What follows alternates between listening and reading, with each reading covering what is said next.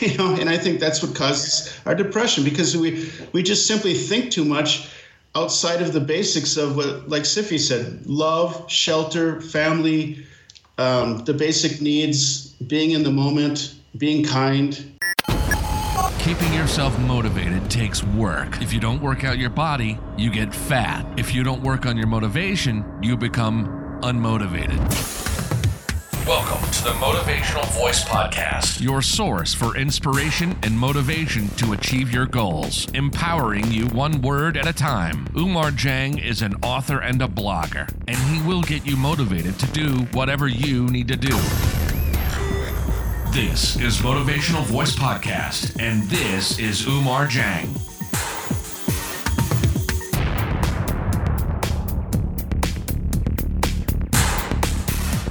What's up, everyone? Welcome to another episode of the Motivational Voice Podcast. This is session number 14. Today, I have the pleasure of sharing with you a podcast interview I did with Siffy and Tor, whom I have known for many years and followed their travels and adventures with a great deal of interest.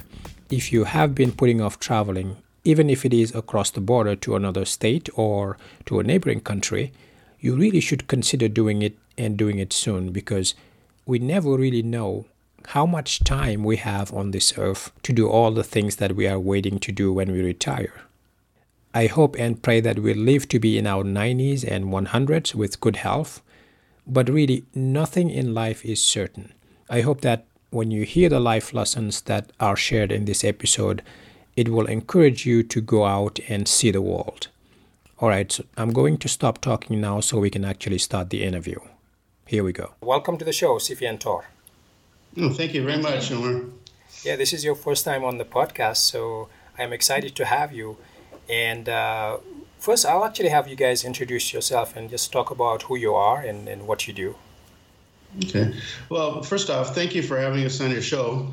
My name is Tor Torkelson. I'm originally from Minnesota. I set out at a very young age and became a traveler. So if anything, I consider myself a traveler. And aside from that, I'm a writer, a publisher, and to put food on the table, I do customs brokering and logistics in Africa for American companies, government agencies, and whatnot. My passion is the deep wild, getting out and traveling, culture, and trying to tell a good story. Right. Well, thank you. What about you, Siffy? Hi, Umar. Thanks for having us on the podcast here. I'm also I'm Siffy Torkildson. I'm originally from Minnesota as well, and I ended up going out west, started my travels to go to college. And I'm a geographer. I studied geography and then also a cartographer, as well as a publisher and writer. And I've lived in several states, and I've started to really expand my travel now. My first most unique place I went was Madagascar in the Peace Corps. And then since then, and then we reconnected here, Tor and I did, and I've been over here in Germany now for 4 years, and I make maps in my day job, I guess you'd say, and I work on writing and publishing for our business, Sacred World Explorations. Great, yeah, I think that's really cool. I don't know a lot of cartographers, actually. I don't know any other cartographers, so this is pretty cool.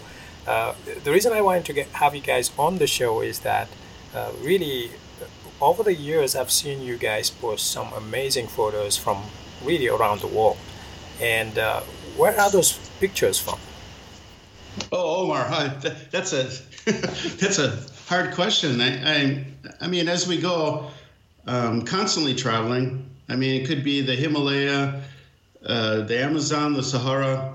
They're all over. So as we travel, we post. We're really not photographers. Both of us are more inclined for research and in writing. So it's kind of snappies, actually. I mean, when you put yourself out there into really wild places and you observe the what's going on around you with wide open eyes, and the light's right and the composition falls into place. Right. It happens, I guess. Mm. Okay, right. What are snappies for those who may not be familiar with the term? Well, just kind of a Zen-like moment when you see something and just quick take a picture and, you know, you're inspired. Kind of a visual haiku. Okay, all right, okay, well, that makes sense. Okay. Now, what have your travels taught you about life? Okay, I'll start with that one. One thing I've noticed in all the places that I've traveled is there may be unique cultures, but the people everywhere are the same. We all want shelter, we want food, we want love, we want meaning in our life, we want to be safe. So these things I see worldwide, despite the uniqueness of each individual culture. And I'll follow up with, I've done a lot of hardcore traveling in places where people aren't as fortunate in many ways as we are. But one thing that's always kind of struck me is how the people that might be living in a cardboard box on the street with nothing are so kind and generous, so easy to laugh and share, and seem so genuine. If they had one banana left, they'll give it to you if they think you're hungry, or it'll make you happy. And so that's always struck me as strange as an affluent Westerner. A person that basically has always had everything I needed. I never had to live on the street in a cardboard box. So as when I get philosophical about it all, for instance, if I'm traveling through Niger or India or somewhere, I think, what is it? And I think it's, I don't know. We are living in a sort of existential angst, and I think that's what causes our depression, because we just simply think too much outside of the basics of what, like Siffy said, love, shelter, family, the basic needs, being in the moment, being kind. Yeah. And so that has struck me quite often. When I'm traveling, I just... it's like, wow, these people are so nice to me, so giving to me without expectations normally. Yeah. No, I absolutely know what you mean. As you guys know, I'm originally from Senegal, West Africa. So, and I remember growing up as a kid, and my dad would just, actually my mom too, would have relatives come and stay with us. And we weren't rich by any means, but actually we were just making it, if I think about it. And we would have people coming over all the time, and people can just stop by and have lunch and share our meals. And even if we were struggling with trying to feed everyone, we didn't kick people out. We just welcomed them and shared whatever food we had. And that really kind of struck me and stayed with me as I grew up. And there's actually a term for it in Senegal specifically. It's called teranga, which means, when you have a guest, you have to do your utmost, work and give them whatever you have and welcome them so they feel welcome and loved. So I definitely identify with that. Now, what has that taught you about yourself? Can you talk a little bit more about, the introspective, where you're looking within to learn things about yourself? Well, it tells me internally, like in my own inner voyage, that to simplify, to really scale down to the basic things, to truly love, to truly believe in humanity, to be humane, to want to make a difference, to live a meaningful life. All those things. So travel, I've been fortunate to go to these places that a lot of people are afraid to go to, but in turn, it's been a blessing, because it's really helped me to think on a deeper level, and want to be a better person. Yeah. And also how you can get by. You really don't need all the things in Western society you think that people think we need. You know, people are constantly wanting larger houses, more stuff. You don't need all that stuff. It's just nice not to worry about it at all. You know? Yeah, you know, the funny thing, Umar, is right now we're in a transition, and we're going to sell our house and everything. And we really look forward to a simple life, even, like 12 by 10 cabin, you know, that would be enough. Even a tent would be enough. Yeah. And so we don't need 4,000 square feet right. of emptiness. Yeah, tell that to my wife. But no, I absolutely know what you mean. And this past July, I took the kids with me to visit my parents, my mom specifically, and my extended family in Senegal. And the one thing that struck them was exactly that. You know, there wasn't an abundance of things and everything. You didn't have a full pantry of food that you could just go to and snack on. You didn't have, furniture everywhere and clothes everywhere. People had very little, and they focused on just living life. And it was very minimalistic, and it was relaxing and healing and in a certain way. So, I definitely identify with that. Now, Siffy and Tor are your pseudonyms, am I right? Mm-hmm. Right. How did you come up with those names? Well, Tor and I reconnected about, it's been about 7 years ago now, and we wanted to kind of reinvent our life. And we both have Scandinavian ancestry, and the name Torkelson actually comes from the god Thor. It means Torkildson, I think it is. Yeah. I wondered about that. Don't tell all this family secrets now. And so we thought, well, and Tor is like the god of thunder, and then so in mythology in Scandinavia, his wife is Sif. But I thought Sif just sounds better if I add a FY, so Siffy. Yeah. And so we use that for, our writing names and nicknames. Well, we just thought, we're in our 50s, and we thought we've been through a lot in life, and we wanted to not go like, the end is near, we're on the downslope. We wanted to like reinvent it and be excited about it, and right. go out and do something wonderful. Yeah, yeah. So does it mean that for Halloween you dress up as Thor? Sometimes. Right. Well, if I wanted to keep this marriage intact, I probably should. Yeah. Now, what are some of the most memorable places that you've been to? I know you mentioned Niger, and you mentioned, I believe, India. Well, yeah, I mean, as a traveler, I've been traveling for a long time since I was a kid.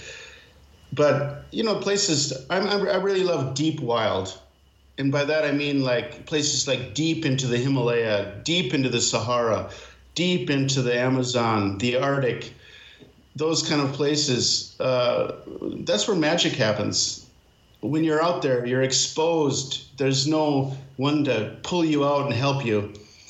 So from a kind of a spiritual aspect, those places take you to another level. There's a lot of other places that, in travels that are one that I'm attached to. I mean, I love Japan. I love the culture, the food, those things. I love Lake Superior in Minnesota. I mean, that's like one of my spiritual, centers for sure. I mean, that big body of fresh water. And as you know, Omar, coming from Senegal, water is huge.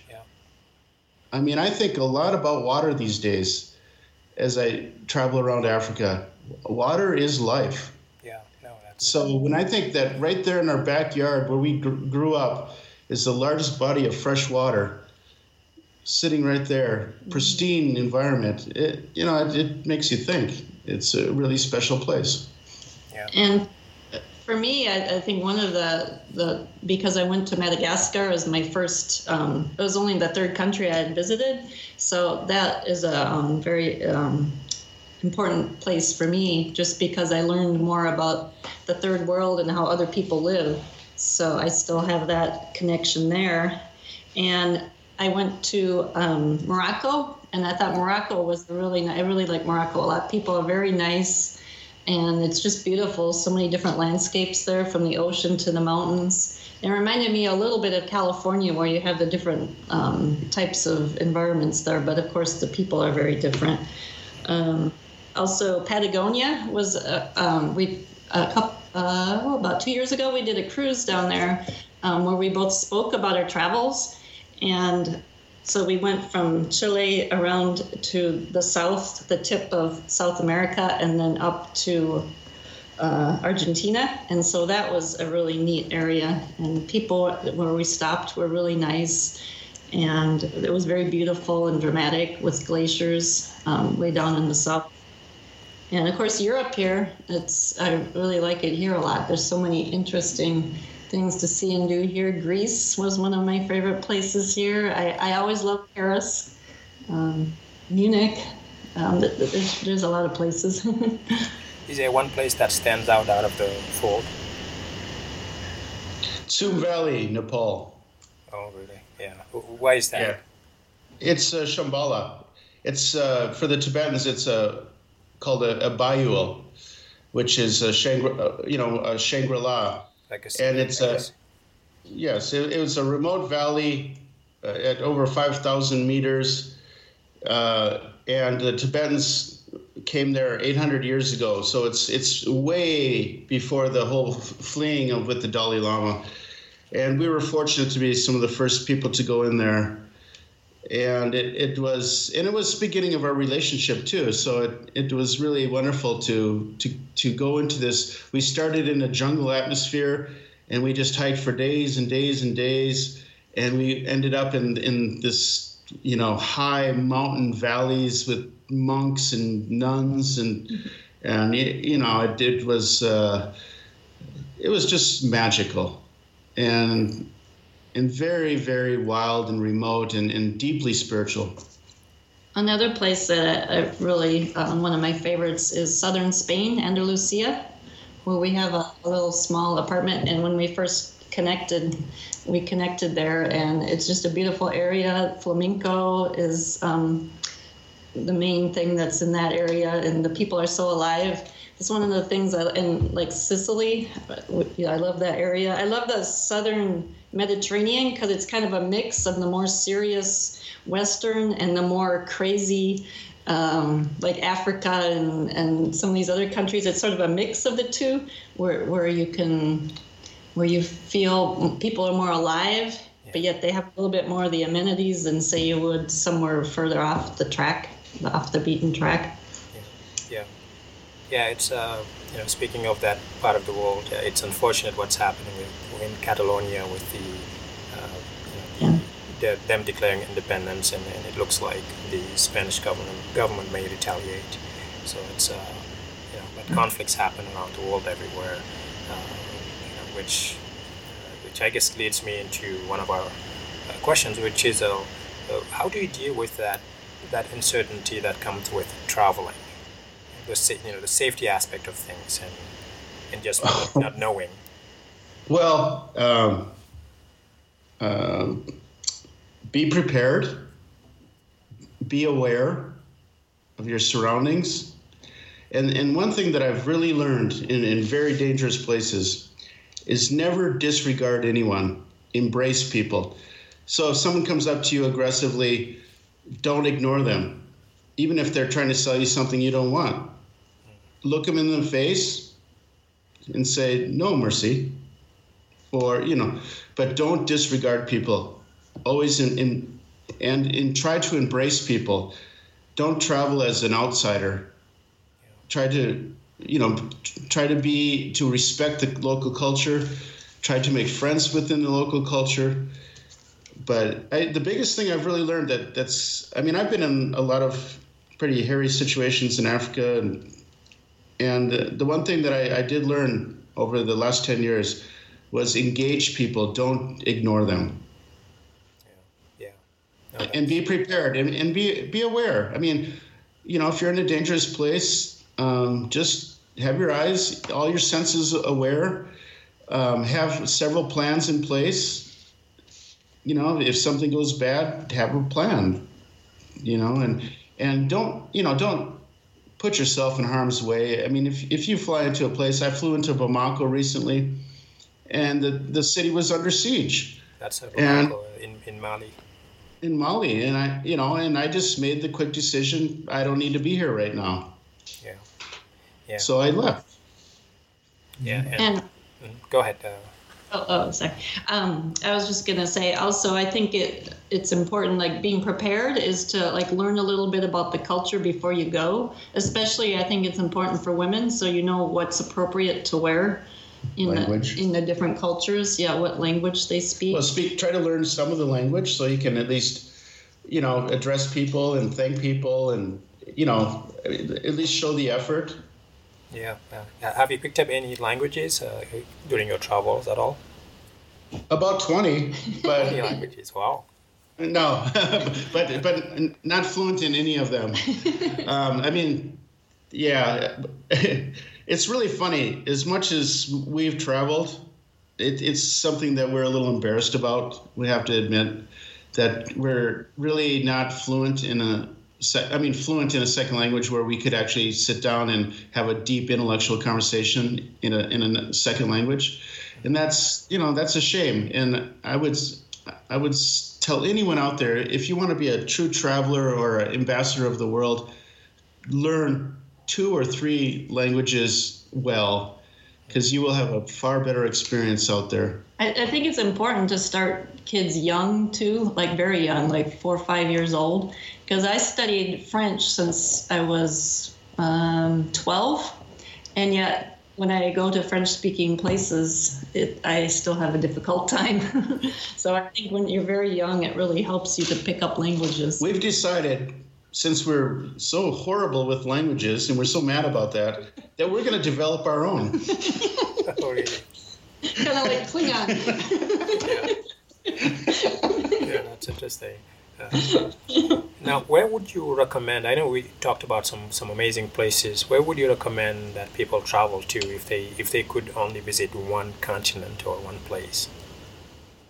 Well, that was a very interesting question. I mean, that is a very interesting question. I gave it some thought, and you know, I think if you're really in an adventurous spirit, someone that wants adventure and a little bit edgy experience, go to Africa. Africa is everything, but it's edgy, and it'll challenge you on, you know, every day. If you're a spiritual person, and, you know, I would go to Asia. If you wanted, you know, intellectual culture and historical things, go to Europe. You know, yes. If you want McDonald's, go to North America. You know?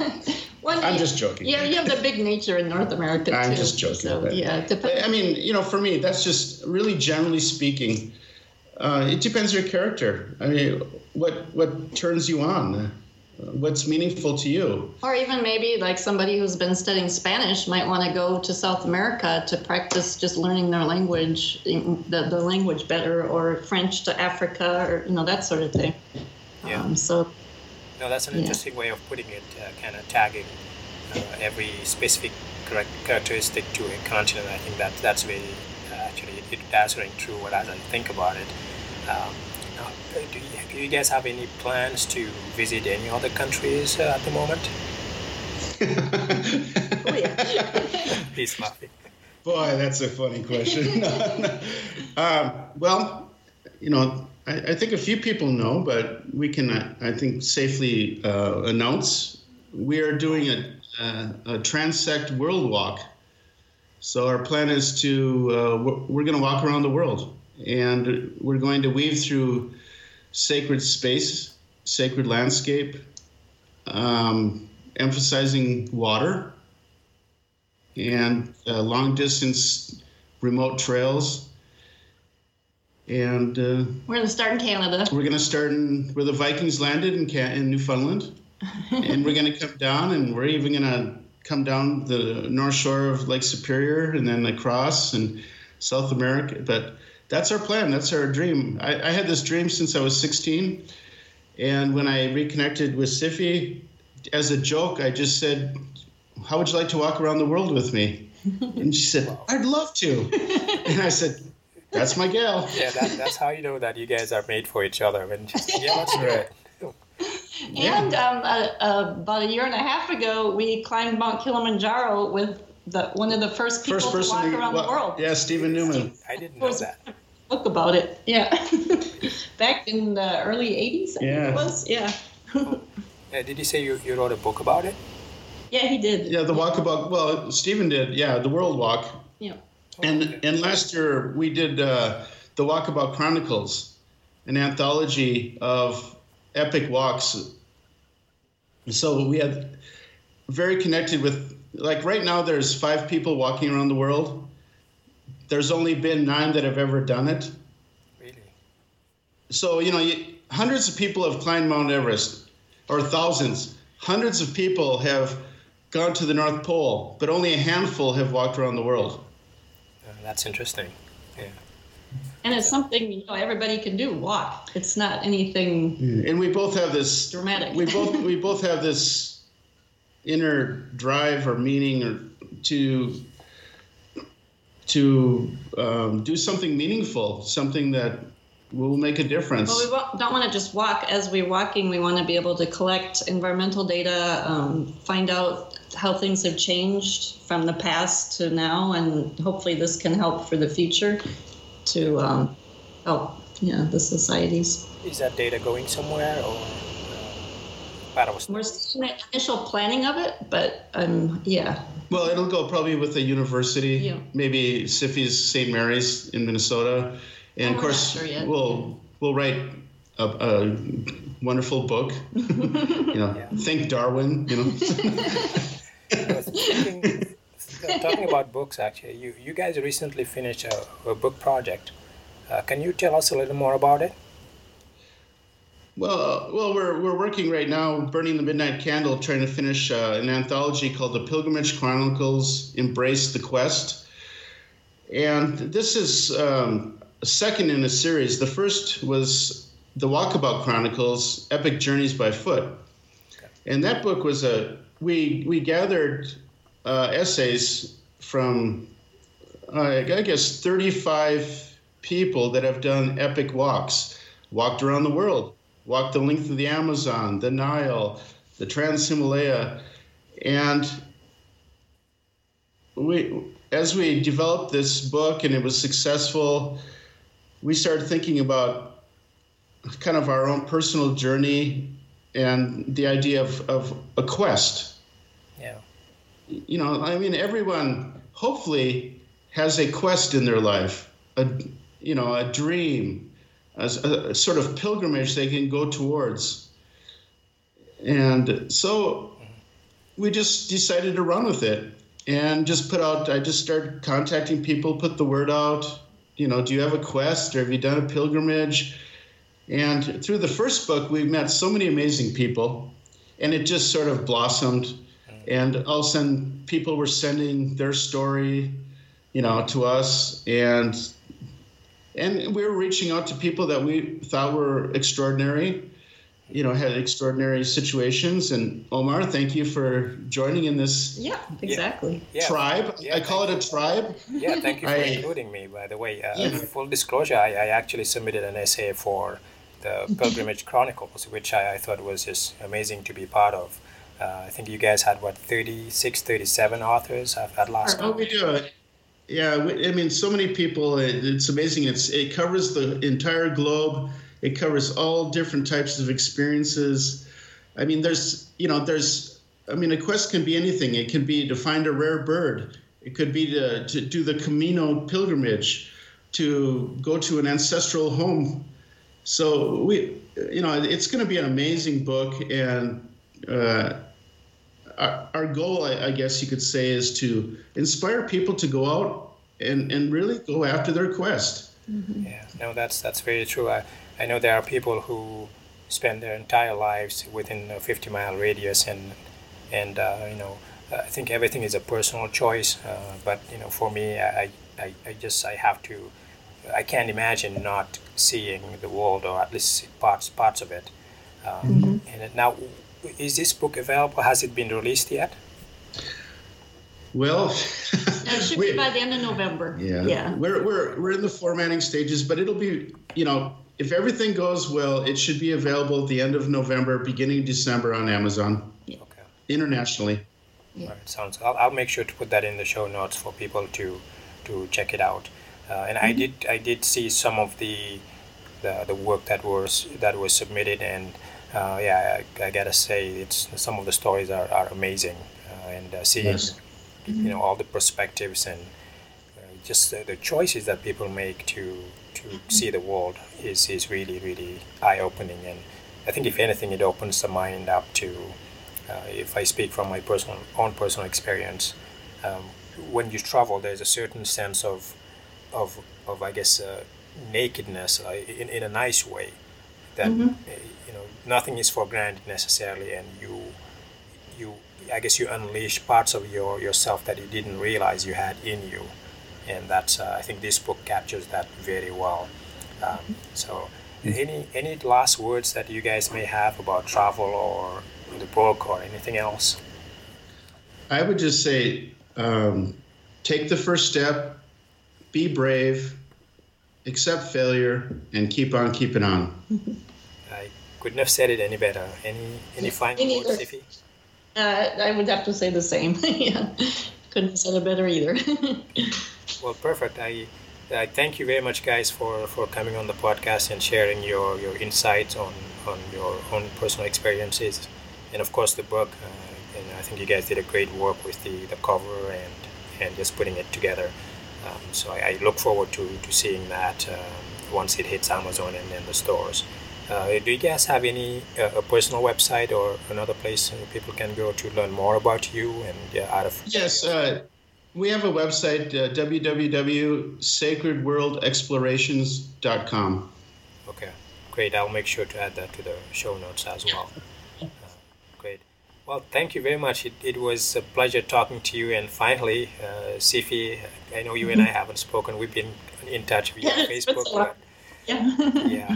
So thank you very much. I'm sure listeners will get some very good insights from this episode. Thank you very much. And thank you, Omar. Yeah, well, we're going to have to go out and hang out together in the spring. We'll be back. Yeah, absolutely. When you come to the U.S., let me know. We'll have to find a way to connect. Yeah, sounds great. It'll be fun. Great. Well, thank you very much. Thank you, Omar. Okay. Keep on keeping on. That was my interview with Siffy and Tor. I hope you found it insightful as much as I did. Some of the takeaways for me were that travel is really one of the quickest ways to open our minds and put ourselves in someone else's shoes in a meaningful way. It makes us more compassionate and makes us realize that there are amazing places around the world that we were meant to see. Our problems start to become insignificant in the grand scheme of things, which makes them, strangely enough, more manageable because we see them in a whole new perspective after we've traveled the world and I've seen a few things. So my advice to you is get out there, cross an ocean, and see the world. By the way, you guys can now leave me a voicemail for free through my website. You don't even need a phone to do that. So if you have any questions you want to ask me or a topic you would like me to cover on the podcast, head on over to umarjang.com. When you get to the website, you will see a ribbon on the left-hand corner that says, "Leave me a voicemail." And just click on the button to leave me a voicemail right there on the website. Finally, I will ask you for one small favor. If you like what you heard here today, take a minute to subscribe to the podcast, but most importantly, share the podcast if you know someone who could benefit from it. Thank you very much for listening to the podcast, and as always, please stay safe and motivated. Goodbye. Thank you for listening to the Motivational Voice Podcast. If you enjoyed the show, please subscribe and rate it on iTunes. Get show notes and the latest blog posts at omarjang.com.